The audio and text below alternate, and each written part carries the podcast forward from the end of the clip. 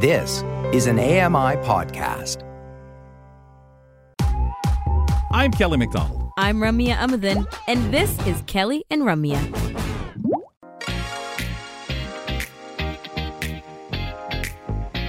This is Kelly and Ramya. Grant Hardy joining me on the program, and you out there, wherever you're checking us out. Thanks a lot for being on, on board with us. We get through so many great conversations on the show, and we have got a lot for you as we work through this hour.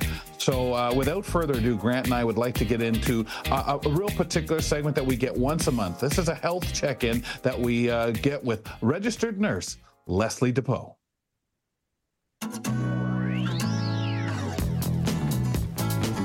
Leslie DePoe, registered nurse, and there's nothing I love more than helping folks learn about their own health so they can be a better advocate for themselves and those around them. Join me for your health check in where we chat all things health and wellness, and even a little bit of science from time to time.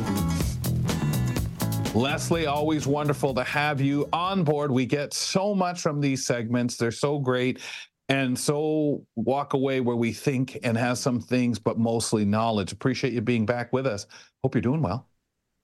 I am. Thanks so much for having me. You know how much I love this, uh, and we're going to get into it today. We've got we've got loads to talk about. We are fresh off of our dry January. Uh, if anybody did that, and if you didn't, you definitely have somebody in your social circle that did and didn't shut up about it. Um, and that's a wonderful thing. Uh, I, I, don't want to knock it by any means, but uh, maybe you've wa- launched your weekends only February, or uh, however you're going to modify it. I actually know a couple of people that skipped dry January and they're doing dry February instead. So whatever oh, your whatever your proclivity might be, um, it seems that like people are all talking about alcohol consumption this day. It's normally one of those uh, New Year's resolutions that everybody kind of clings to or maybe tried to cling to. It didn't go so well.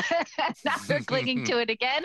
Um, so last year we saw these new guidelines come out about alcohol consumption. I just think this is a great time of year to sort of reopen that book, have these conversations, and sort of dig in a little bit further as we talk about what that means to our overall health and wellness. Well, as we were just talking about it being a uh, leap year kind of got a bit of a chuckle of those who said, look, man, January's too long for dry. I'm going to wait and do February because we know it's the shortest month. We had this conversation with Ramya about a month ago, and I laughed and said, yeah, go ahead because February has an extra day this year. So there, that do yourself some justice. Still shorter a little bit. Uh, okay, we normally start with a definition, but I'm going to go a little bit out on a limb with this one that most people know what alcohol is. So, should we start with where these kinds of guidelines come from and what were they before the new ones were announced?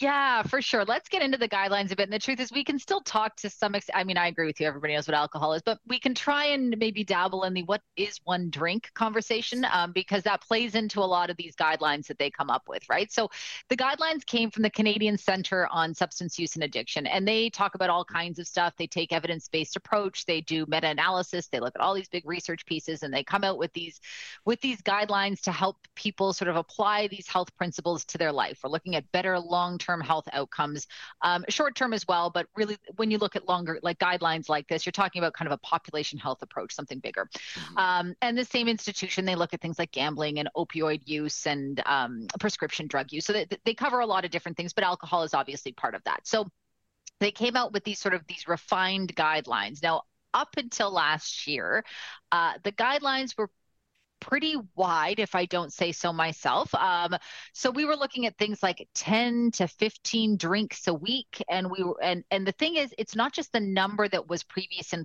previously in place. It was the implication of that number. So what was implied prior to last year was that as long as you stayed within these numbers, you were doing yourself no harm. Mm-hmm. And right. that's really where things right. changed last year because, yes, then we started to really peel back. I can tell you the number is no longer 15 drinks a week. Um, but the way they now they changed it is to talk about this sort of this range of risks. So if you're a person that has one to two drinks a week, you're putting yourself at the lowest possible risk for long term adverse effects. And then when we ramp it up and we see 10 to 12 to 15 to whatever your max might be at the end of the other scale, um, then we're looking at the higher risk. And when we're talking about risk, we're talking about a number of different health indicators. That could be everything from high blood pressure, um, cardiovascular disease, uh, mental health issues, things like domestic violence, um, like some kind of larger social implications. But then another huge thing that came out of this study was a cancer implication to all of this. And a lot of people draw that conclusion between alcohol consumption and cancer, um, but it is a carcinogenic. And so the idea is that essentially, when these new guidelines came out, what they were telling us is there is no safe amount. We can tell you there is an amount for which you will lower your risk or put yourself in that kind of happier basket. And we tell you there's an amount where you, as you move up that continuum, you're putting yourself at greater harm. Um, but essentially, we're not going to tell you that there is any safe amount of alcohol to drink. So that's sort of where those those pieces came in. I was literally just going to say that like we are the last generations who will grow up thinking that alcohol, any amount of alcohol, is quote unquote safe. And yeah. now it seems like that whole world has kind of been flipped over because I guess realistically, like alcohol is literally poison, right? That you're putting into your body. So I guess it makes sense that they would take what I'm sure is an unpopular stance and just really lay it down that like there is there unlike coffee or whatever else that we have controversy about, there is mm. literally no amount of alcohol that is safe. Well, and you make a really great point about that because think about how many things came out studies um, and culturally just uh, practices for lack of a better word where you know if you had one to two glasses of red wine a day you were actually bettering your cardiovascular health mm-hmm. and if you mm-hmm. had whatever drink you chose before bed oh would you look at that it actually positively increases your uh, your quality of sleep which we a now know to be fundamentally untrue um, so you know there's a huge piece in that but you know i always find the conversation about alcohol so interesting because it is it is especially where we are in north america Europe as well, but there's there's lots of other parts of the world where alcohol isn't a thing. I mean, it exists, but they don't drink the way we drink. It's not sort of not only is it not socially acceptable, but it's and I don't know if anybody's ever done a dry January or had a period of their lives where they're just not drinking for whatever reason. I definitely have over, you know, various times just for health reasons or like, gee, I wonder if I could. Um, and I, you know, the number of times you, you go to a party and people look at you like you have four heads, like they don't know what to offer you. You know, like, well, I know, you know, okay, right? I'm not having anything that... to drink. I don't know. What do you want? Pickle juice, toilet water? Like, I don't know what to, you know. and the truth is that it's because so much of what we've got wrapped up in it. And I think that's the thing when we talk about these bigger health issues, what we're really looking at is what it means to us on a larger scale. You know, there's so much wrapped up in our identity about, well, I'm a person who I'm a scotch drinker. I love white wine. I I don't know who goes to an all-inclusive vacation and doesn't have the all inclusive part of the vacation, right? Like, so there's so much wrapped up in it. And when we talk about these health habits, especially on this segment, which is, you know, I love so much about what we do here, is that we're trying to unravel that. And and nobody's saying make this decision tomorrow be somebody who you're not. And the truth is if your if your comfort level is that bucket of moderation then so be it. But it's about having an understanding as to what you're actually signing up for and then to have these conversations where you really pick apart like what does that mean? As you said if this is just there's no safe amount for it how do we even get to a place where we've decided like we needed a scale about it? How did that even happen? Yeah it's really frightening and and again i get very lost by it because i'm i've never been much of a drinker and i remember being told that originally the 15 a week and going what? You know in my head i'm sorry that's a problem. Uh, and, and it, it, it totally shocked me. But we are seeing that the people who are not drinkers and and they've talked about feeling kind of funny you know whether yeah. it's a first date whether it's going to a social event almost kind of odd well what the heck do we do with you? And and i, th- I think you're so right. So where do we start when it comes to this dealing with it and supporting? Where do we start there yeah you know so there's a couple different ways you can do this. And i mean listen let's let's kind of start on the those who might be in the 15 range bucket um, on the continuum. Okay. And I say that with no judgment because the truth is, if you are, there are lots of people, you know, and I can say I've taken care of patients like that in critical care who honestly, to them, that's not an issue because it's four beers after hockey on on Fridays and then it's well we had two during that brunch on Sunday yeah but we always do margaritas with brunch well you know that mm-hmm. happened and it, it just kind of sneaks up on you and so if you're somebody for whom that has become a lifestyle, you know, I think the first thing that's important is A, to acknowledge it and to kind of do a little bit of self reflection and a little bit of math on that. Um, and understand that your body has adapted to this and has already suffered consequences that you're probably not aware of. There are lot of people who can put that much away. I mean, I, am with you, Kelly, 15 drinks, you probably have to peel me off the floor, but there's, there's oh, lots God. of people that like just, just because that's me or that's you doesn't mean that's not somebody that's right. else and it's not seen as a problem. And, I, and so I want to, I want to make this really um, sort of inclusive when we have this conversation is that nobody's demonizing you if that's if that's your practice and if that's still not something you're willing to consider or talk about or engage in there will come a time and place when there is i hope for you and and when there is there's lots of places you can go for that if you're in the bucket of people that are thinking gee you know what i never really added it up boy maybe that's really something i want to take a look at or maybe you're already in a state where you're like you know what it's just not working for me. I wake up the next day, I don't feel well. Um, it emotionally affects me in ways I don't like.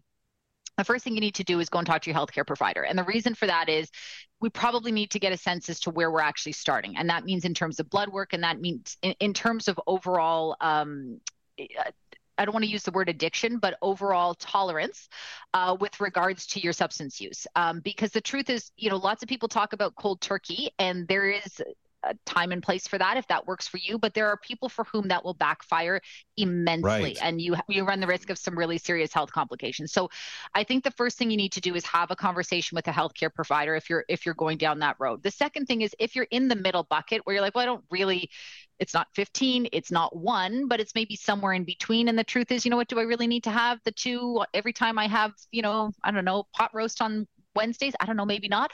Okay, so if you're looking at modifying in that kind of a way, lean into it, you know, and a great way I think to do this is to replace it with something else. Uh, whenever we're looking at trying to modify a behavior, as opposed to just cutting out the one thing you don't want altogether with, see if you can add something. Yes, and so okay, I'm I'm not ready to cut it out altogether with. I normally have, you know, I have two beer like when I drink, I have my two beers back to back. What if what if in between them you had a glass of water? What if you one yes and did that? I have I have my beer and I have water. You might get to the point where by the time the second pint of liquid is in you, the second beer isn't much of an interest anymore. Okay, maybe great. Then that could be a great start, you know. Um, and so the idea is to try and kind of lean into this in more of a gentle way and see if you can't replace it with something else. I mean, from an activity perspective, is if this is something you do to socialize, is there another way to socialize with your group of friends? Is there something else you can go out to do that isn't focused on that activity, perhaps? So I think kind of tapping into some of those resources. But again, I really want to highlight if you're somebody who's thought about this and maybe when you do the tally, it's a little bit more than what you thought. Um, there's no judgment on that. That's what your healthcare providers are here for, but you need to go and have that conversation. You can cause yourself some real harm um, if you just go from from 100 to zero, so to speak. Um, so I think it's really important that you start there. Well, you... I also think. Oh, go ahead, Grant. I'll let you oh, throw that. Can in. you elaborate super quick? We only have about a minute or so on some of the problems with cold turkey. What can that do to the body? Oh man, um, I mean, I don't want to scare anybody to pieces, um, but the truth is, you know, there are folks who come in who have already got some damage to their system, um, and so that means that you've got a chemical dependency on it, um, and withdrawal. So that can look like, you know, that can look like drops in your blood sugar. That can look like withdrawal seizures. Um, that's kind of the big, the big one that we look at, um, and behaviors associated with that. So neurological decline, and and the process of being in withdrawal is very taxing on the body. So then we worry mm. about things like elevated heart rate and hypertension. We worry about your body is now trying to compensate for something it doesn't have.